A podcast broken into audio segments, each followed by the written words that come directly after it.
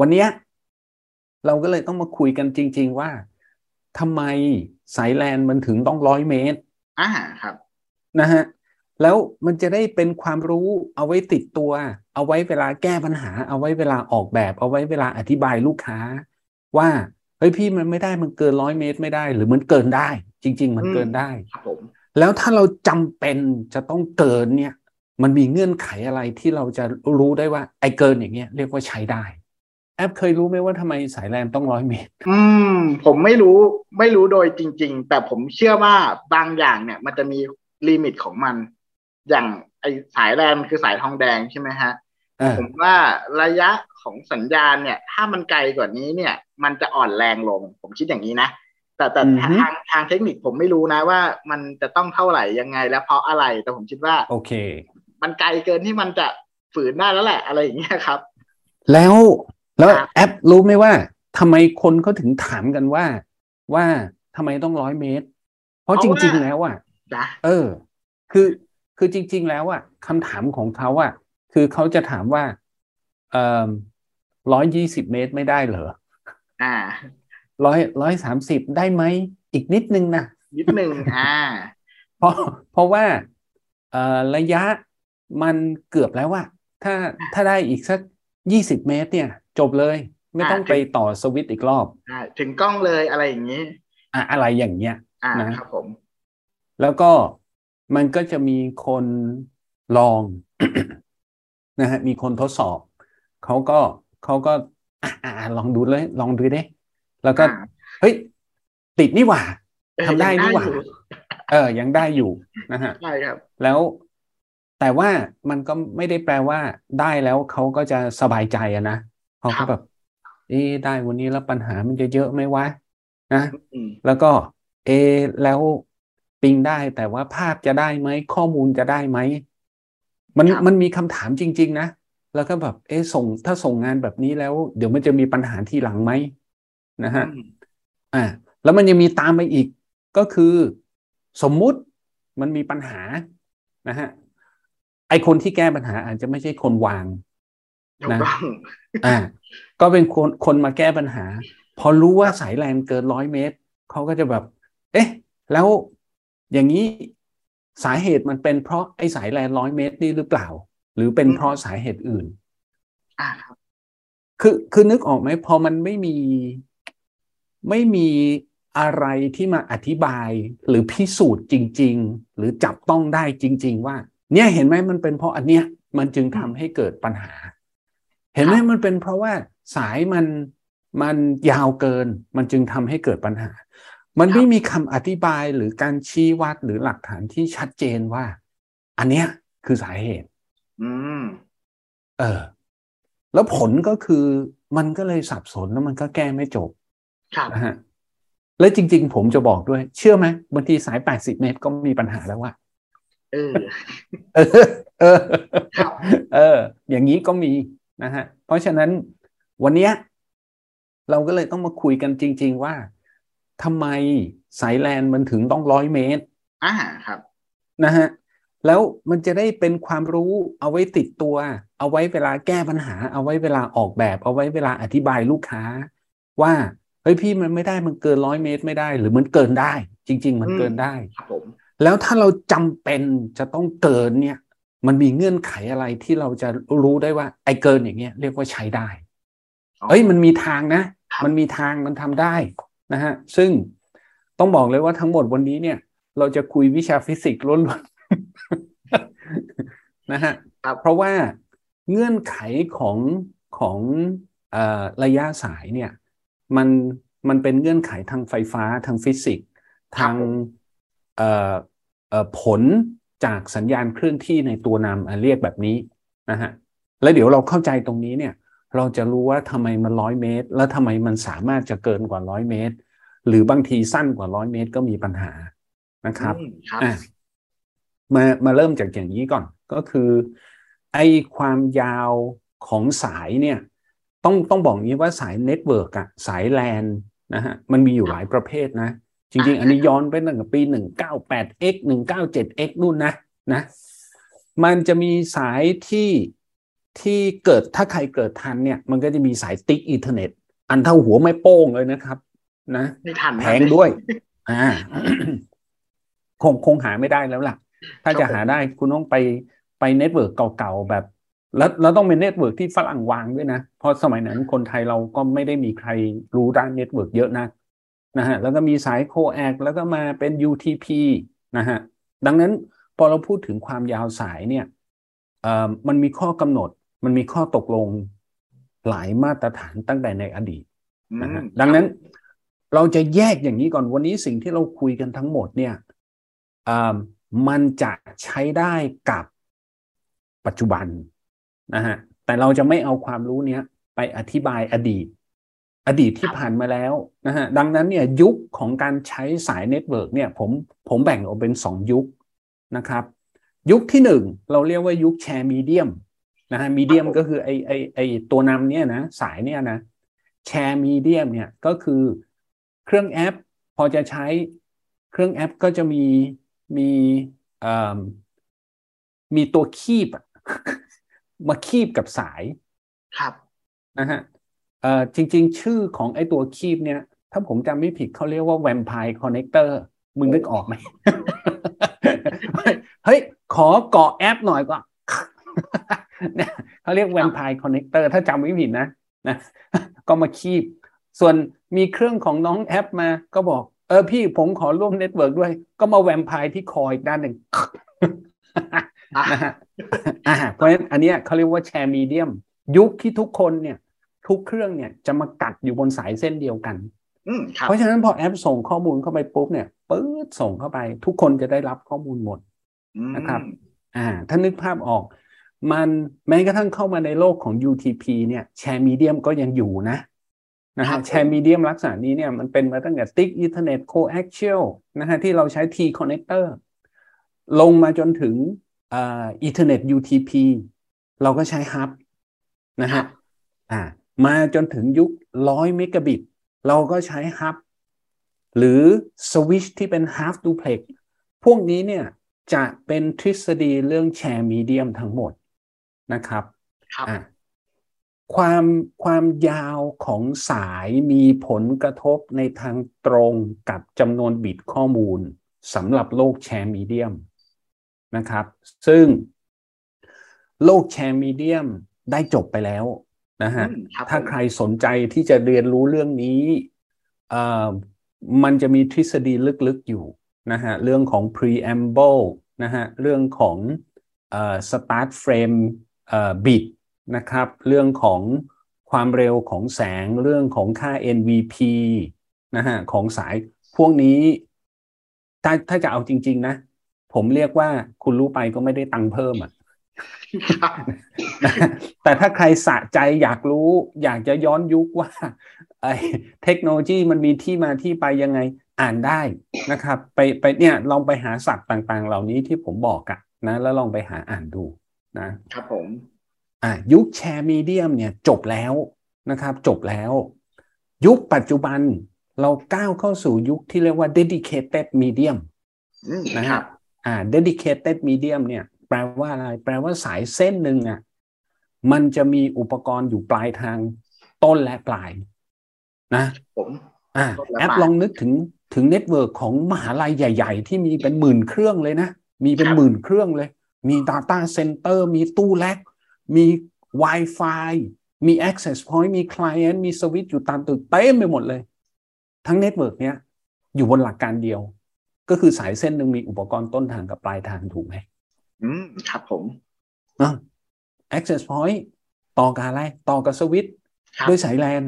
ใช่ครับสายแลนเส้นนี้ก็คือออกจากก้น access point แล้วก็ไปที่สวิตช์อะตรงกลางมีใครมามาแวมไพร์มาอะไรมาอะไรไม่มีครับนะฮะจากสวิตช์ตัวนี้จะอัพลิงก์ไปที่คอสวิตช์ก็สายเส้นเดียว จะเป็นอะไฟเบอร์ครับหรือหรือ UTP ก็ตามครับนะฮะจากคอสวิตจะออกเน็ตก็สายเส้นเดียวไปที่เราเตอร์ นะฮะยุคนี้เนี่ยเราเราเรียกว่า dedicated medium นะฮะเพราะฉะนั้นพอมันเป็น dedicated medium เนี่ยวิธีการกำหนดความยาวของสาย เราจึงไม่ต้องคำนึงถึงการชนกันของแพ็กเกจที่จะเกิดขึ้นถ้ามีหลายคนอยู่บนสายเส้นเดียวกัน หลักการเปลี่ยนหมดเลยนะฮะถ้าเป็นยุคแชร์มีเดียมเนี่ยในทางเทคนิค เราเรียกว่าเป็นยุคของ CSMA CD นะฮะ Carrier Sense Multiple Access Collision Detection นะสำคัญเน้นที่ Collision Detection นะ ไอตัวเนี้ยไอตัวทำให้วุ่นวาย นั่นคือโลกแชร์มีเดียมจบแล้ว แต่พอเป็นยุคของ Dedicated Medium ความยาวของสายเรากำหนดจากสภาพทางไฟฟ้าเป็นหลัก สภาพฟิสิกส์ของตัวนำและและปรากฏการณ์ของมันนะฮะทีนี้พอเราพูดถึงตัวนำปุ๊บเนี่ย ในยุคนี้ยุคของแชร์มีเดียมเนี่ยสิ่งที่เราจะคุยกันเนี่ย ผมก็จะบอกว่ามันจะจำกัดที่โลกของทองแดงนะครับดังนั้นอ่าวันนี้เนี่ยสิ่งที่เราจะเรียนรู้กันเนี่ย แล้วก็บอกว่า เออ ผมได้เรียนรู้จากวิดีโอนี้ละเดี๋ยวผมจะเอาไปดูว่า ผมจะเดินสายไฟเบอร์ได้ยาว เกินกว่าห้าร้อยเมตร ตามที่มาตรฐานระบุไหมผมบอกเฮ้ยเฮ้ยเฮ้ยไม่เกี่ยว ไม่เกี่ยวไอ้นั่นเขามีอีก ทฤษฎีหนึ่งนะฮะคนละเรื่องคนละโลกเลยนะนะ เพราะฉะนั้นวันนี้ที่เราคุยกันเป็น dedicated medium แบบ copper ระบุครับผมชัดๆนะครับอ่าเพราะฉะนั้นวันนี้อะไรที่คุยกันแล้วรู้แล้วเนี่ย แล้วก็บอกว่าจะเอาไปอธิบายก็ต้องอธิบายในกรอบนี้นะนะฮะครับ อ่า โอเค อะอันนี้ทำไมต้องร้อยเมตร นึกถึงอย่างนี้ครับ ก็คือ พอคนที่กำหนดมาตรฐานก่อนนะคนที่กำหนดมาตรฐานนี้คือ IEEE นะคครัรับบผมคราวนี้นึกถึงอย่างนี้ว่าร้อยเมตรเนี่ย มันเป็นตัวเลขที่มีปัจจัยหลายปัจจัยนะครับ ก็คือเอ่อเอาเอาตั้งแต่ต้นทางนะ ต้นทางครับเราทราบว่าเราจะใส่ไฟฟ้าลงไปในสายใช่ไหม เพราะฉะนั้นใช่ครับอ่า เมื่อกี้ที่แอปบอกตอนต้นเลยเนี่ย ต้นตอนเลยเนี่ยว่า มันน่าจะอยู่ที่ข้อจำกัดว่าเอ่อ พลังงานไฟฟ้ามันจะค่อยๆ ลดทอนไปเรื่อยๆ แล้วพอถึงปลายสายเดี๋ยวพลังงานไม่พอปลายทางก็จะไม่ได้สัญญาณถูกไหมใช่ครับอ่าอ่าเข้าใจถูกและนี่เป็นความเข้าใจเอ่อ common นะที่ทุกคนเข้าใจว่ามันเป็นเพราะมันสูญเสียพลังงานบนตัวสายครับผมนะครับอ่าแต่ผมมีคำถามที่ท้าทายกวนประสาทกว่านั้น คือ ก็แล้วทำไมในเมื่อรู้ว่ามันพลังงานมันค่อยๆสูญเสีย แล้วทำไม IEEE คิดไม่ออกหรือไง ก็แค่เพิ่มพลังงานสิวะ สายมันจะไหม้ไว้อ่า เป็นคำถามที่ดี เพราะอย่างนี้ครับ สัญญาณของ Ethernet ที่วิ่งอยู่ในสายมันแค่สามโวลต์เท่านั้นเองนะ ครับผมสามโวลต์นี่ถ่านไฟฉายสองก้อนเองนะครับ ครับ อ่าในขณะที่ในวงจรคอมพิวเตอร์เนี่ย บน LAN card บนอะไรเนี่ย มันมีไฟห้าโวลต์สิบสองโวลต์ ก็ทำไมคุณไม่อัดสิบสองโวลต์หรือห้าโวลต์เข้าไปก็ได้ อืมเนาะคุณก็น่าจะไปได้ตั้งร้อยแปดสิบหรือสองร้อยเมตรทำคไมรับผมอ่าทำไมคุณมาจำกัดตัวเองแค่สามจุดสามโวลต์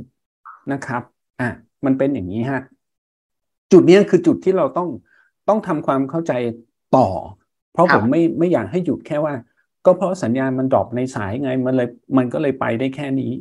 ผมว่ามันมีมากกว่านั้น เพราะถ้าแค่สัญญาณ drop เขาก็แก้โดยการเพิ่มสัญญาณมันก็ไปได้ไกลแล้ว แต่ทำไมเขาไม่ได้เพิ่ม นี่คือคำถามที่น่าสนใจนะฮะโอเค เรามีตัวนำตัวหนึ่งก็คือสายทองแดงครับนะผมฮะอ่าถ้าใครที่เรียนอิเล็กทรอนิกส์เนี่ยจะรู้ว่าเมื่อเราป้อนสัญญาณเข้าไปในสายทองแดงเนี่ย มันจะเกิดปรากฏการณ์สามอย่างขึ้นนะครับอะ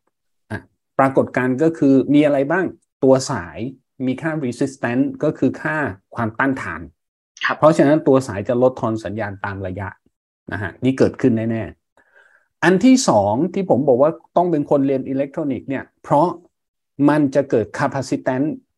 นะฮะตัวสายเนี่ยที่เรามองว่าเป็นตัวนำแต่ในอีกบทบาทหนึ่งพอมันได้รับสัญญาณ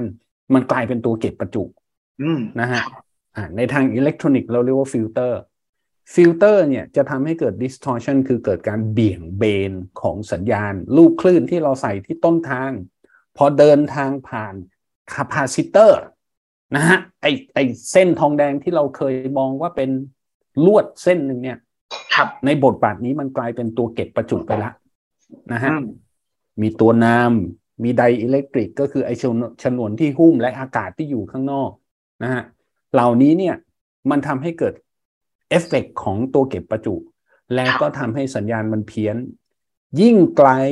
นะฮะค่าความจุก็ยิ่งเพิ่มขึ้นเพิ่มขึ้น ความเพี้ยนของสัญญาณก็จะเพิ่มขึ้น เพราะเอฟเฟกของ capacitor นะฮะปรากฏการณ์สุดท้ายก็คือ inductanceนะฮะ inductance เนี่ยก็ก็คือค่าการเหนี่ยวนำ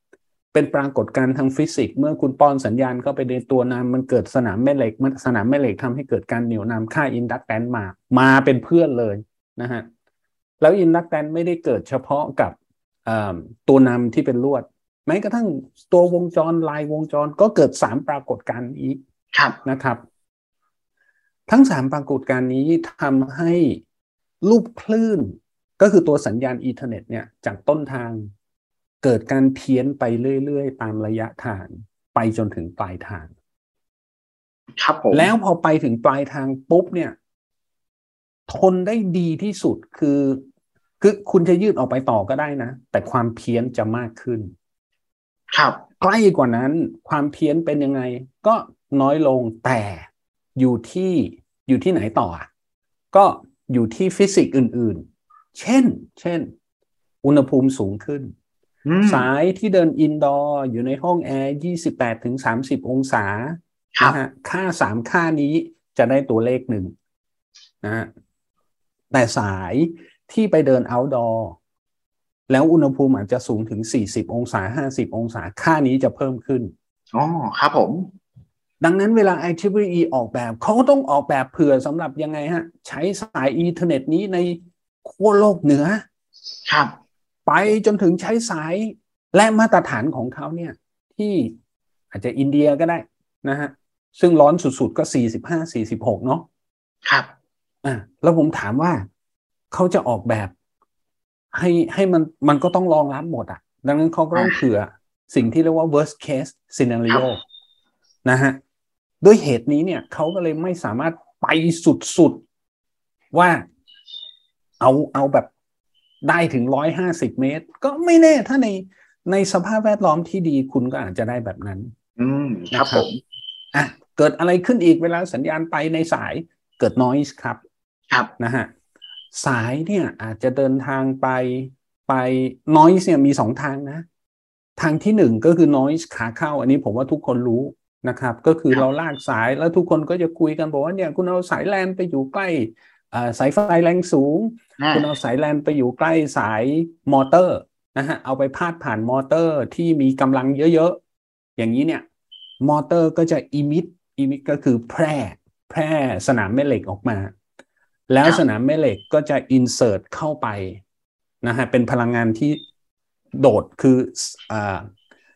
absorb เข้าไปในเหนี่ยวนำเข้าไปจริง ๆ แล้ว ถ้าสับเข้าไปในสาย แล้วก็ไปกวน ลูกคลื่นที่เดินทางอยู่ในสาย แล้วก็ทำให้เกิดความเพี้ยนนะครับอ่าเพราะฉะนั้นสายยิ่งยาวอะ คุณก็มีมีโอกาสที่จะรับรับค่า EMI ไอไอพลังงานเอ่อ electromagnetic interference เนี่ยนะ การการรบกวนทางคลื่นแม่เหล็กไฟฟ้า ตลอดเส้นทาง คุณยิ่งยาวเท่าไหร่คุณก็ยิ่งโดนรบกวนมากขึ้นเท่านั้น ใช่ไหมฮะร้อยเมตรคุณผ่านบ้านนายกนายขอนายคอ ผ่านโรงงานช็อป A ช็อป B ช็อป C ครับก็ก็ยิ่งเสี่ยง คุณยิ่งยาวคุณก็ยิ่งเสี่ยง ก็ตัดกันที่ร้อยเมตรจะดีไหมนะครับครับมีอะไรอีกปรากฏการณ์อีกอันหนึ่งก็คือ EMI เหมือนกัน แต่เป็น EMI ขาออก ครับอ้าวสายแลนเราลบกวนเขาได้นะครับ ยังไงครับอันนี้อ่าถ้า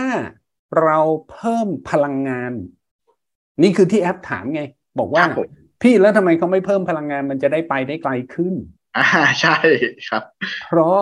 เราไม่ไปรบกวนคนอื่นครับอ๋อโอเคครับ อืม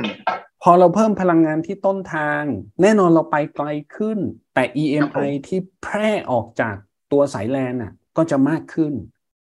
นะฮะอ่า ในขณะที่สายแลนของเราเนี่ย บางทีมันเป็นขยุ่มใหญ่ นึกภาพออกไหม สายแลนพุ่งเข้า Data Center อะ โอ้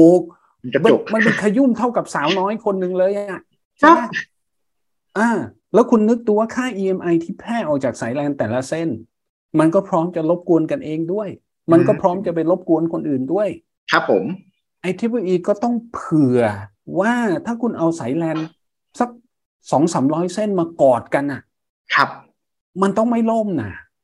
โอเค เขาเลยจำกัดไว้ใช่ไหมฮะเขาก็เลยจำตัวขกัดหนึ่งเออ ครับผมถูก นะครับ แล้วยังไงอีกที่จะจำกัดที่จะต่อสู้กับ EMI และ EMI จริงๆ เป็นเรื่องที่ซับซ้อนและคาดเดายากมาก เขาตีเกลียวนะฮะเขาตีเกลียวนะครับ การตีเกลียวเนี่ยก็คือ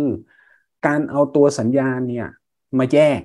ครับนะฮะแยกเราเรียกว่าเป็นการทำ encoding นะครับ มันมี encoding scheme มาแยกแล้วก็ฟีดเข้าไปในสาย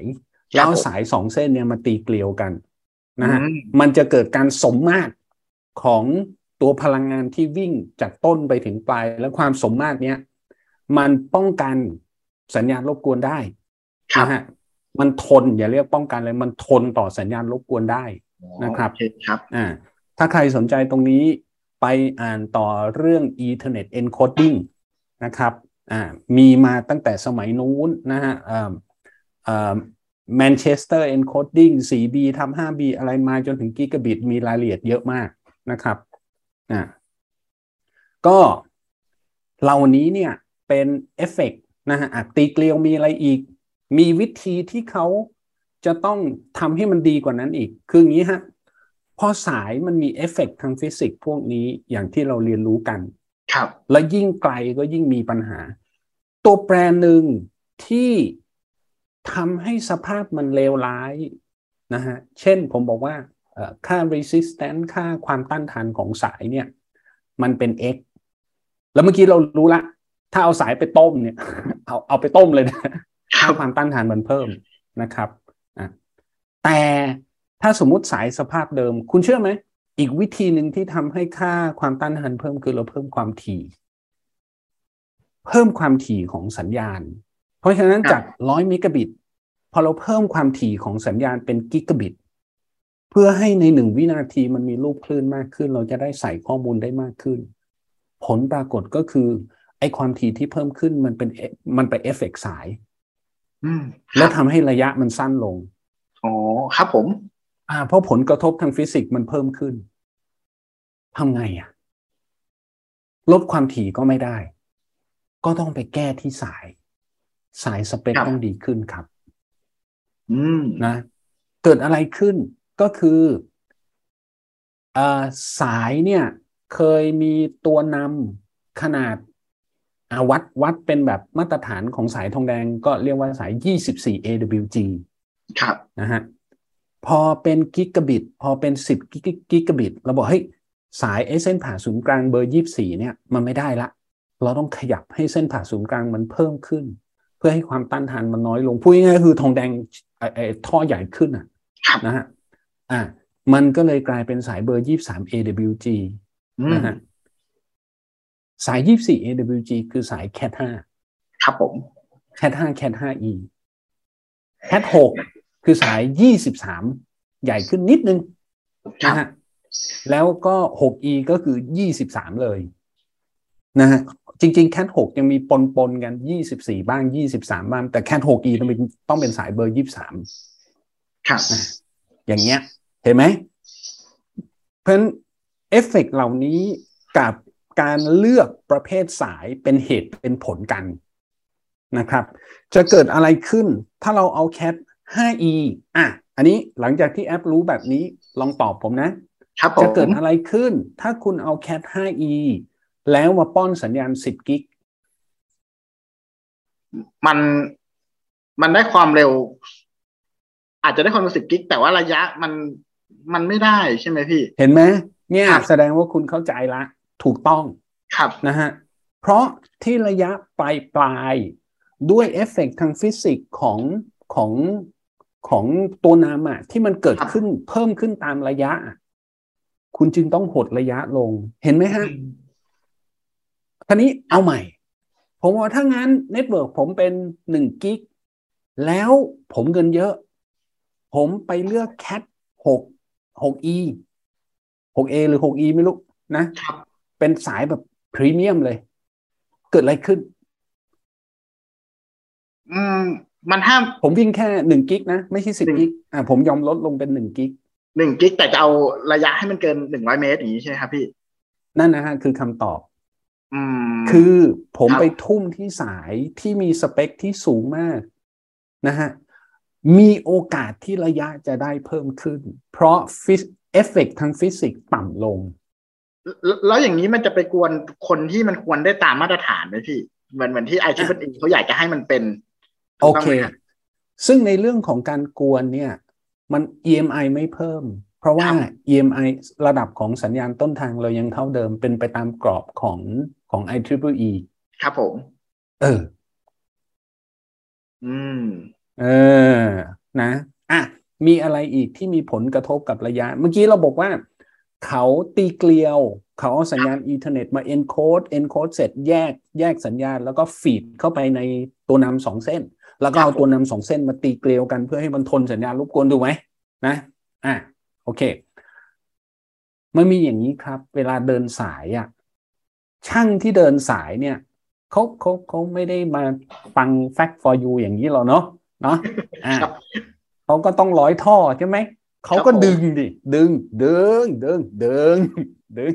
ใช่ไหมฮะ แล้วพอเขาเห็นตรงนี้เอ้ยอื้อหือมันต้องเข้าฉากให้มันเนียบเนียบๆเขาก็เข้าฉากค่านี้เลยเขาไม่มีเบนเรเดียสอะไรเออเอาเข้าฉากเป๊ะๆเลย ผลคืออะไรฮะ ไอ้สายที่ตีเกลียวอยู่ข้างในอะ มันหักพอโดนยืดถูกกระทำครับนะครับ ถูกหักไปหักมาโดนเหยียบ โดนลากระหว่างติดตั้งเนี่ย เกลียวก็เริ่มหลวม ครับผม พอเกลียวเริ่มหลวมระยะ คือสิคุณสมบัติที่เกิดจากการตีเกลียวเพื่อทนสัญญาณรบกวนมันก็แย่ลง อืมโอเค ครับผม กลับมาเอฟเฟกต์ตัวสายอีก อืมครันะบฮะกลับมาเอฟเอฟเฟกต์ระยะอีก ดังนั้นระยะร้อยเมตร บางทีมันมีผลมาจากการติดตั้งด้วย อืมครับนะครับอ่ามีอะไรอีกอ่าย้อนกลับมาที่แคทหกเมื่อกี้เมื่อกี้เราบอกสายตีเกลียวใช่ไหมฮะ ครับ แต่ว่าในสายตีเกลียวเนี้ย มันมันก็มีสี่คู่ใช่ไหมในสาย UTP มันมีแปดไส้นะคฮะรับตีเกลียวกันเป็นสี่คู่ใช่เมื่อครักี้บเราบอกแล้วว่า EMI ของในสายมันแพร่ออกมารบกวน ซึ่งคนที่ใกล้ที่สุดที่มันจะรบกวนคือเพื่อนบ้าน คือตัวมันเองนี่แหละอืมนะฮะคู่ส้มกวนคู่เขียว คู่เขียวกวนคู่น้ำเงินนะครับ ไอ้ตรงนี้เนี่ยอ่าพอเราใช้ความถี่สูงสูงๆนะฮะเขาจำเป็นที่จะต้องจัดระเบียบของตำแหน่งของเกลียวในตัวอืมสายแลนด้วย ครับนะฮะดังนั้นพอเราไปดูแคทหก แคทหก E อย่างนี้เนี่ยนะฮะก็จะเห็นว่าในตัวสายอะเขาจะมีพลาสติกเป็นรูปกากบาทนะขาวๆอยู่ตรงกลางใช่ไหมครับ เหมือนกระดูกงูใช่อยู่ตรงเหมือนเป็นกระดูกใในเออครับผมแล้วดังนั้นพอเรามองภาพตัดของสายอะ เราก็จะเห็นเปลือกเป็นกลมๆข้างนอก และกระดูกกระดูกพลาสติกเป็นรูปกากบาทอยู่ครับตรงกลาง แล้วก็ขดไอไอคู่เกลียว อยู่แต่ละช่องของเค้กกลมๆเนี่ยอืมครับอ่า อันนี้เพื่อจัดระเบียบไม่ให้เกลียวมาพันกันเอง ครับผมนะฮะแล้วเกิดไอ EMI effect เนี่ยกวนกันเองอืมนะครับ ซึ่งซึ่งจะเห็นว่ามันจำเป็นต้องทำอย่างนี้ เพราะเราจะเพิ่มความถี่ที่ต้นทางอืมนะครับอะ พอรู้อย่างนี้เสร็จปุ๊บ มันก็ยิ่งย้อนกลับไปอธิบายสิ่งที่แอปบอกเมื่อกี้ว่าจะเกิดอะไรขึ้นถ้าใช้สาย 10 gig บน 5 cat 5 cat 5 e ครับผลก็คือระยะมันจะสั้นแล้วสั้นกว่าเอฟเฟกต์จากระยะ แต่มันจะสั้นเพราะเอฟเฟกต์ของโครงสร้างสายด้วย อืมครับอืมอ่านะฮะโอ้เยอะอะ มันละเอียดอ่อนมากเลยนะเนี่ยนะ เพราะฉะนั้นจริงครับๆงานเดินสายมันกับระยะสายเนี่ย มันไม่ใช่แค่เรื่องของสัญญาณไฟฟ้านะคครับผมแต่มันมีเอฟเฟกต์ของสายต่างๆ เหล่านี้นะฮะอะทีนี้ ซึ่งซึ่งจะเห็นว่าตัวโครงสร้างของสายกับคุณสมบัติของสายเนี่ย เช่น ขนาดของทองแดง เปลือกฉนวนหุ้มการตีเกลียวข้างใน จริง ๆ เกลียวยังมีเรื่องของการเอ่อเอ่อตีเกลียวถี่กับตีเกลียวไม่ถี่นะครับครับอ่า มียังมีอีกนะ ซึ่งแน่นอนการตีเกลียวถี่มันก็ดีกว่า แล้วก็ให้ให้คุณภาพของสายที่ดีกว่านะครับ ครับผมอะมีดังนั้นเนี่ย การที่เราจะมาจะมาวัดคุณสมบัติทางทางฟิสิกส์ของตัวสายเนี่ย และนึกถึงหน้างานที่เดินสายอะเราเราไม่ได้ใช้นักฟิสิกส์เราไม่ได้ใช้นักวิทยาศาสตร์มาเดินสายถูกปะ แล้วเราก็ไม่ได้ส่งสายแลนกล่องนี้ไปเข้าแลบที่มหาวิทยาลัยชั้นนำเพื่อเพื่อออกมาบอกว่าสายมันใช้ได้ ไม่ใช่เนาะเพราะฉะนั้นอะสิ่งเหล่านี้เนี่ยอ่ามันจึงต้องมีวิธีมีวิธีในการที่จะวัดคุณภาพของสายโดยที่ ไม่ใช่ว่าพอคุณจิ้มสายไปปุ๊บเออสายอันนี้นะ มีค่า resistance เท่านี้นะ มีค่า capacitance เท่านี้นะเออแต่ค่านี้มันจะคงตัวที่อุณหภูมินี้นะ แล้วเดี๋ยวถ้าคุณยืดสายนิดหน่อยค่าเหล่านี้อาจจะเปลี่ยนเฮ้ยทำงานไม่ได้โว้ยไม่ได้นะครับ มันมีอย่างนี้ครับก็คืออสิ่งต่างๆเหล่านี้เนี่ย เราลองมาคิดในมุมคณิตศาสตร์นะครับ สิ่งต่างๆเหล่านี้เนี่ย เราเรียกว่าเป็นพารามิเตอร์ แล้วเรามีสมการที่เอาพารามิเตอร์พวกเนี้ยใส่เข้าไปแล้วเราจะได้ค่าค่าหนึ่งออกมา แล้วเราเอาค่าเนี้ยเป็นตัวมาบอกว่าสายเนี้ยมันใช้ได้หรือไม่ได้ อืมครับ อย่างเนี้ยผมทำงานได้ละ คือคนทั่วไปสามารถจับต้องไอ้ไอ้ผลของสมการนี้ได้นะฮะครับเพราะฉะนั้นมันมีเครื่องวัดที่ละเอียดนะฮะที่เราพลักมันเข้าไปที่ต้นสายแล้วปลายสาย แล้วมันก็จะรันเทส แล้วมันก็เอาค่าไปผ่านสมการ แล้วมันก็รายงานตัวเลขมาตัวเลขหนึ่ง ที่จะบอกว่าสายเส้นเนี้ยผ่านหรือไม่ผ่านนะครับ ตัวเลขนั้นเราเรียกว่า propagation delay นะครับนะ propagation delay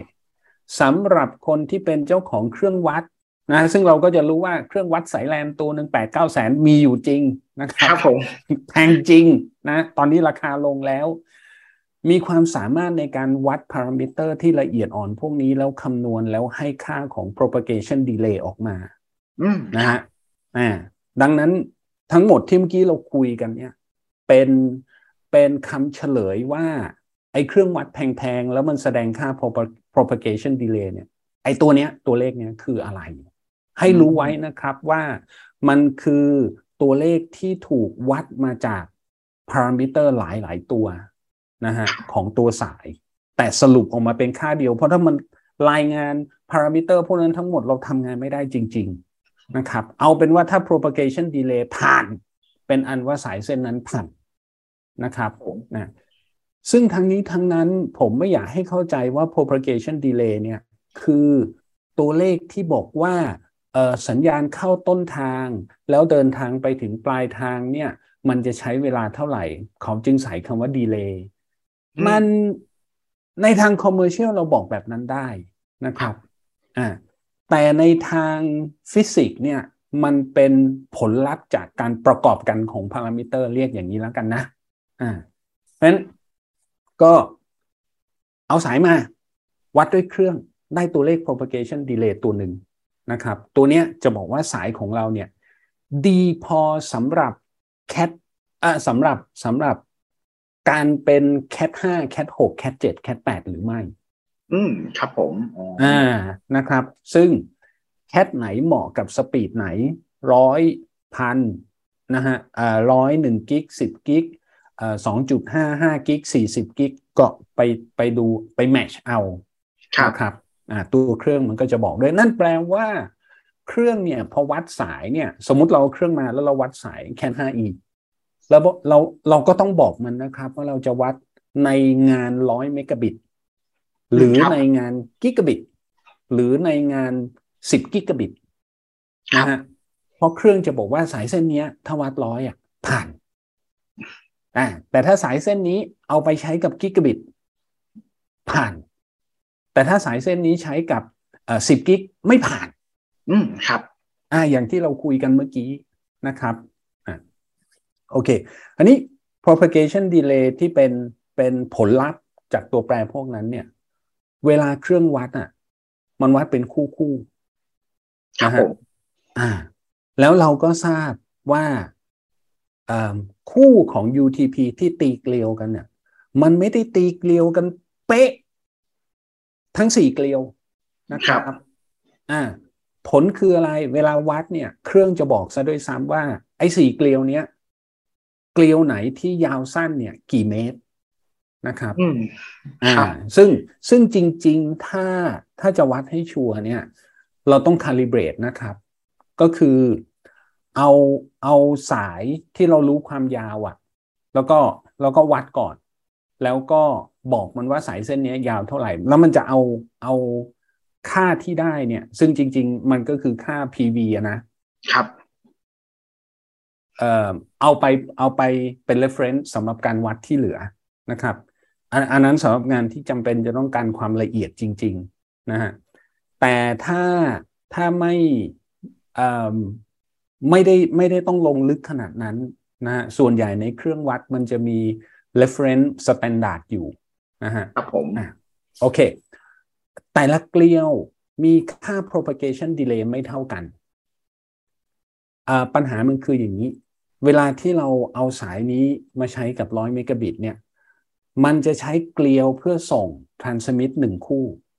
แล้วก็ receive อีกคู่หนึ่ง นี่จบไม่มีปัญหาง่ายมากนะครับ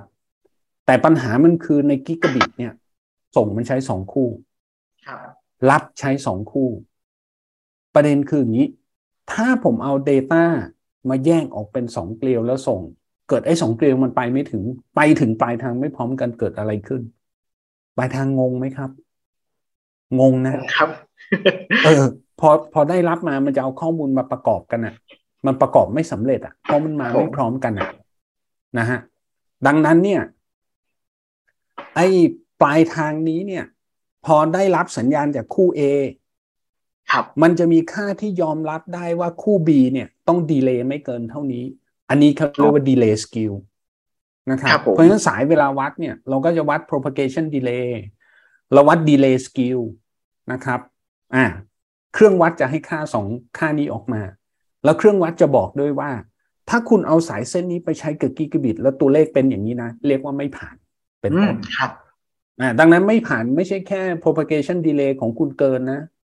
ต่อให้ propagation delay ของคุณไม่เกิน ถ้า delay skew เกินก็ใช้ไม่ได้เหมือนกัน อืม ครับผม อะคราวนี้ย้อนกลับมาที่เรื่องทำไมต้องร้อยเมตรอะถ้าสายเส้นนี้ห้าสิบเมตร propagation propagation delay ไม่เกิน แต่พอมันร้อยเมตรมันเกินอืมพอมันร้อยห้าสิบเมตรมันเกินอะครับ สมมุติสายเส้นนี้คุณลากไปร้อยยี่สิบเมตร delay ไม่เกิน แต่ delay skew มันเกิน ใช้ไม่ได้เหมือนกัน อืม ครับผม ดังนั้นใช้ได้หรือไม่ได้ไม่ได้อยู่ที่คุณสมบัติเอ่อ ไม่ได้อยู่ที่เรื่องของระดับสัญญาณเพียงอย่างเดียว มันอยู่ที่เรื่องความแตกต่างกันระหว่างคู่เกลียวด้วย ครับผม ใครบอกได้ เครื่องวัดบอกได้ครับ ครับนะ อย่าเข้าใจไปเองนะฮะดังนั้นอันเนี้ยจะค้านสิ่งที่แอปบอกที่เราคุยกันเมื่อกี้ว่าเอ๊ะถ้าเกิดสมมุติเราจะใช้เอิ่มเอิ่มเอ่อสายยาวเกินร้อยเมตร เราครับก็ไปเอา Cat หกแพงๆ มาใช้อืมแล้ววิ่งแค่กิกะบิต รอดไหม ผมจะบอกแล้ว delay skew มันได้ไหมล่ะ ถ้าไม่ได้ ก็ไม่ผ่านเหมือนกันนะ อืมครับ เออนะครับ อะ มีอะไรอีก ตัวสายนะครับ ก็อย่างที่เราคุยกัน มันมีมันมีค่าความต้านทานถูกไหมยิ่งไกลความต้านทานก็ยิ่งเยอะนะครับ ตรงนี้เนี่ย เครื่องวัดจะเรียกมันว่า attenuation นะฮะก็คือการลดทอนของสัญญาณหรือค่า resistance ครับเครื่องวัดจะวัดให้ด้วย แล้ว IEEE ก็กำหนดด้วยว่า resistance ต้องไม่เกินเท่านั้นเท่านี้ อย่าดูแต่ค่า resistance แล้วก็บอกว่าสายนี้ใช้ได้อืมนะฮะผ่านก็คือผ่านไม่ผ่านก็คือไม่ผ่านนะ มีอะไรอีก เมื่อกี้เราพูดถึง EMI การรบกวนกันระหว่างคู่สายภายใน UTP นะฮะ ในภาษาของ UTP เราเรียกว่า cross talk นะครับอะก็เครื่องวัดก็จะวัดให้ด้วยว่าเกิด cross talk ระหว่างคู่สายเท่าไหร่ แล้วเมื่อกี้เราบอกแล้วไง เกิดสมมติโรงงานเนี่ย นอกจากตีเกลียวระหว่างคู่แล้วไม่พอ โอ้โหพี่แกตีเกลียวระหว่างเกลียวด้วยเพราะเพราะเกิดอื้อเลยนะฮะแล้วเกลียวสี่เกลียวนี้มันอยู่ในหุ้มอยู่ในในเปลือก PVC ถามว่าเราเห็นไหมคำตอบก็คือเราไม่เห็นใช่ ครับผมนะฮะแล้วบางทีเนี่ยโรงงานอาจจะทำดี แต่พอคนติดตั้งอะเขาดึงสายออกจากกล่องอะ แล้วปรากฏว่าสายมันขดอะเขาก็ควงสิครับ ให้สายมันตรงเขาก็ควงควงเกลียวมันก็ยิ่งบิดบิดบิดเข้าไป ครับ แล้วเกิดอะไรขึ้น cross talk ก็เกินนะฮะอ่า ดังนั้นเนี่ยเครื่องวัดก็จะวัด cross talk ให้ด้วยนะครับ ครับผม อ่า การหักสายการดังนั้น ดังนั้น เหล่านี้เนี่ยมันคือปัจจัยที่ทำให้สายแลนมันยาวหรือสั้นกว่าร้อยเมตรได้ทั้งสิ้น ครับ อืมเอาลองไล่ดูไวๆนะหนึ่งเอาจากต้นทาง คุณวิ่งร้อยวิ่งพันวิ่งสิบสิบกิกสี่สิบสองจุดห้าห้ากิกมีผล ครับนะฮะอพอเข้ามาเสร็จปุ๊บ โครงสร้างสายมีผลนะครับแคตตากรีของสายมีผล การติดตั้งมีผลนะฮะการติดตั้งหมายถึงทั้งทั้งตำแหน่งติดนะฮะถูกไหม EMI คุณไปวิ่งผ่านมอเตอร์ คุณไปวิ่งผ่านอะไรวิธีติดระหว่างติด คุณไปกระทำชำเราสายมันมากแค่ไหน มีผลนะครับอะมีอะไรอีกอุณหภูมิมีผลครับ แล้วถามว่าเกินร้อยเมตรได้ไหม เอาเครื่องวัดครับ ใช้เครื่องวัด เครื่องวัดง่ายสุดครับ ใช้เครื่องวัดครับนะอย่าเดา อย่าคาดว่า อย่าประมาท แม้กระทั่งสายไม่เกินร้อยเมตรนะครับอะบางทีบอกว่านี่นะ สายที่ใช้เนี่ยเอ่อเอ่อเก้าสิบเมตร โอวัดแบบอย่างดีเลย ตอนคลี่สายออกมาก่อนติดตั้งนี่วัดปึ๊บปึ๊บปึ๊บเมตรต่อเมตรได้เก้าสิบเป๊ะๆเลยนะปรากฏว่าปลายสายไปเข้า patch panel จาก patch panel กว่าจะถึงเซิร์ฟเวอร์บวกไปอีกหกเมตร เพราะ patch panel อยู่ตู้นี้ ไอ้เซิร์ฟเวอร์ไปอยู่อีกตู้หนึ่งอะบวกไปอีกแปดเมตรทั้งปลายทางนะฮะ จะ uplink ไปเข้าสวิตช์เอาไปแวะพักที่ patch panel แล้วก็ลากสาย patch ไปอีกหกเมตร ไปอีกสิบเมตร เอาบวก patch panel ก็ไปเกินละครับผมอย่างเงี้ยนะฮะ แล้วคุณภาพสายตอนวัดวัดระหว่าง patch panel ถึง wall outlet ครับ แต่ปรากฏว่าสาย patch panel ที่อ่าสาย patch ที่เอามาใช้เป็นสายที่ไม่มีคุณภาพดังนั้นเหล่านี้เนี่ย มันทำให้เวลาที่ IEEE เขากำหนดค่าอะไรก็ตามเนี่ยครับ มันมี margin อยู่นะฮะมันมี margin อยู่เผื่อ error ที่เลวร้ายพอควร ให้ user ให้ให้คุณภาพให้ อุบัติเหตุเกิดขึ้นได้พอควรนะฮะครับเราก็นะเป็นวิศวกรรมทั่วไปนะเราก็ไม่ได้ push to the limit คือแบบเขาเขาเขาเผื่อให้แล้ว เอาเว้ยเอาซะร้อยสี่สิบเป็นไง ก็เกินไปแล้วนั้น เออนะครับ ก็ไม่ทำแบบนั้นนะฮะเราเราก็ไม่ได้จะเอาเครื่องมาวัด แล้วบอกเฮ้ยร้อยสี่สิบยังได้เลย เออ ต่อไปเรา ใช้ร้อยสี่สิบเลยงานไหนงานไหนเราก็ใช้ร้อยสี่สิบก็ก็ไม่ทำแบบนั้นนะครับผม อ่า นั่นคือเหตุที่ว่าทำไมเราเราปักธงที่ร้อยเมตร เนี่ย คือเราอยู่ภายในมาจินของ i t r i e นะฮะแล้วก็มีโอกาสจะเออร์เลอร์ได้นะอ่าบวกและลบเป็นไปได้ครับ คนที่ให้คำตอบที่ดีที่สุดคือเครื่องวัด เครื่องวัดนะอ่าซึ่งเครื่องวัดก็จะให้สภาพสายณตอนนั้นนะครับ ซึ่งซึ่งเราเองเราก็ต้องคำนึงว่ามันยังมีโอกาสเรื่องของอุณหภูมิ เรื่องของ EMI ใช่ไหมฮะที่จะทำให้สิ่งที่วัดได้มันเปลี่ยนแปลงอีกเนาะแล้วมันยังมีสายแพชหัว สายแพชท้ายที่เข้ามาทำให้ค่าเปลี่ยนแปลงอีกดังนั้นเคารพในมาจิ้นของ i t r e e ปักหลักที่ร้อยเมตร ถ้าเราไม่มีเครื่องวัดนั่นน่ะทำให้งานเราปัญหาน้อยสุดจบ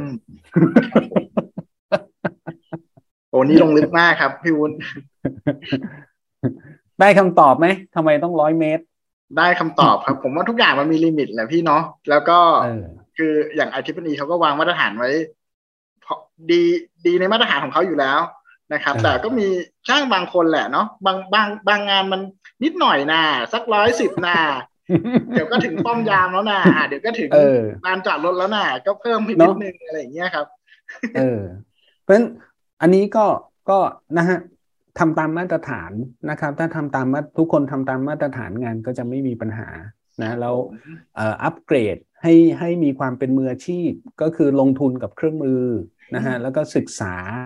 ตัว report นะฮะ report พิมพ์ออกมาบอก propagation delay เท่านี้ delay skew เท่านี้ attenuation เท่านี้ cross talk เท่านี้เราอ่านเราเป็นวิชาชีพนี้เราอ่านเราต้องเข้าใจละเฮ้ย cross talk สูงแก้ยังไงเฮ้ย delay skew สูงแก้ยังไง เฮ้ย attenuation เอ่อ attenuation สูงเป็นเพราะอะไรปั๊บเราดูเราต้องต้องต้องแก้ได้นะครับอืมจ้ะโอเค ขอบคุณสำหรับความรู้ในวันนี้มากเลยครับพี่วุฒิครับ ครับผมนะเออแล้วมีคำถามถัดไปเรามาคุยกันอีกนะครับ ได้เลยครับ ขอบคุณครับอะ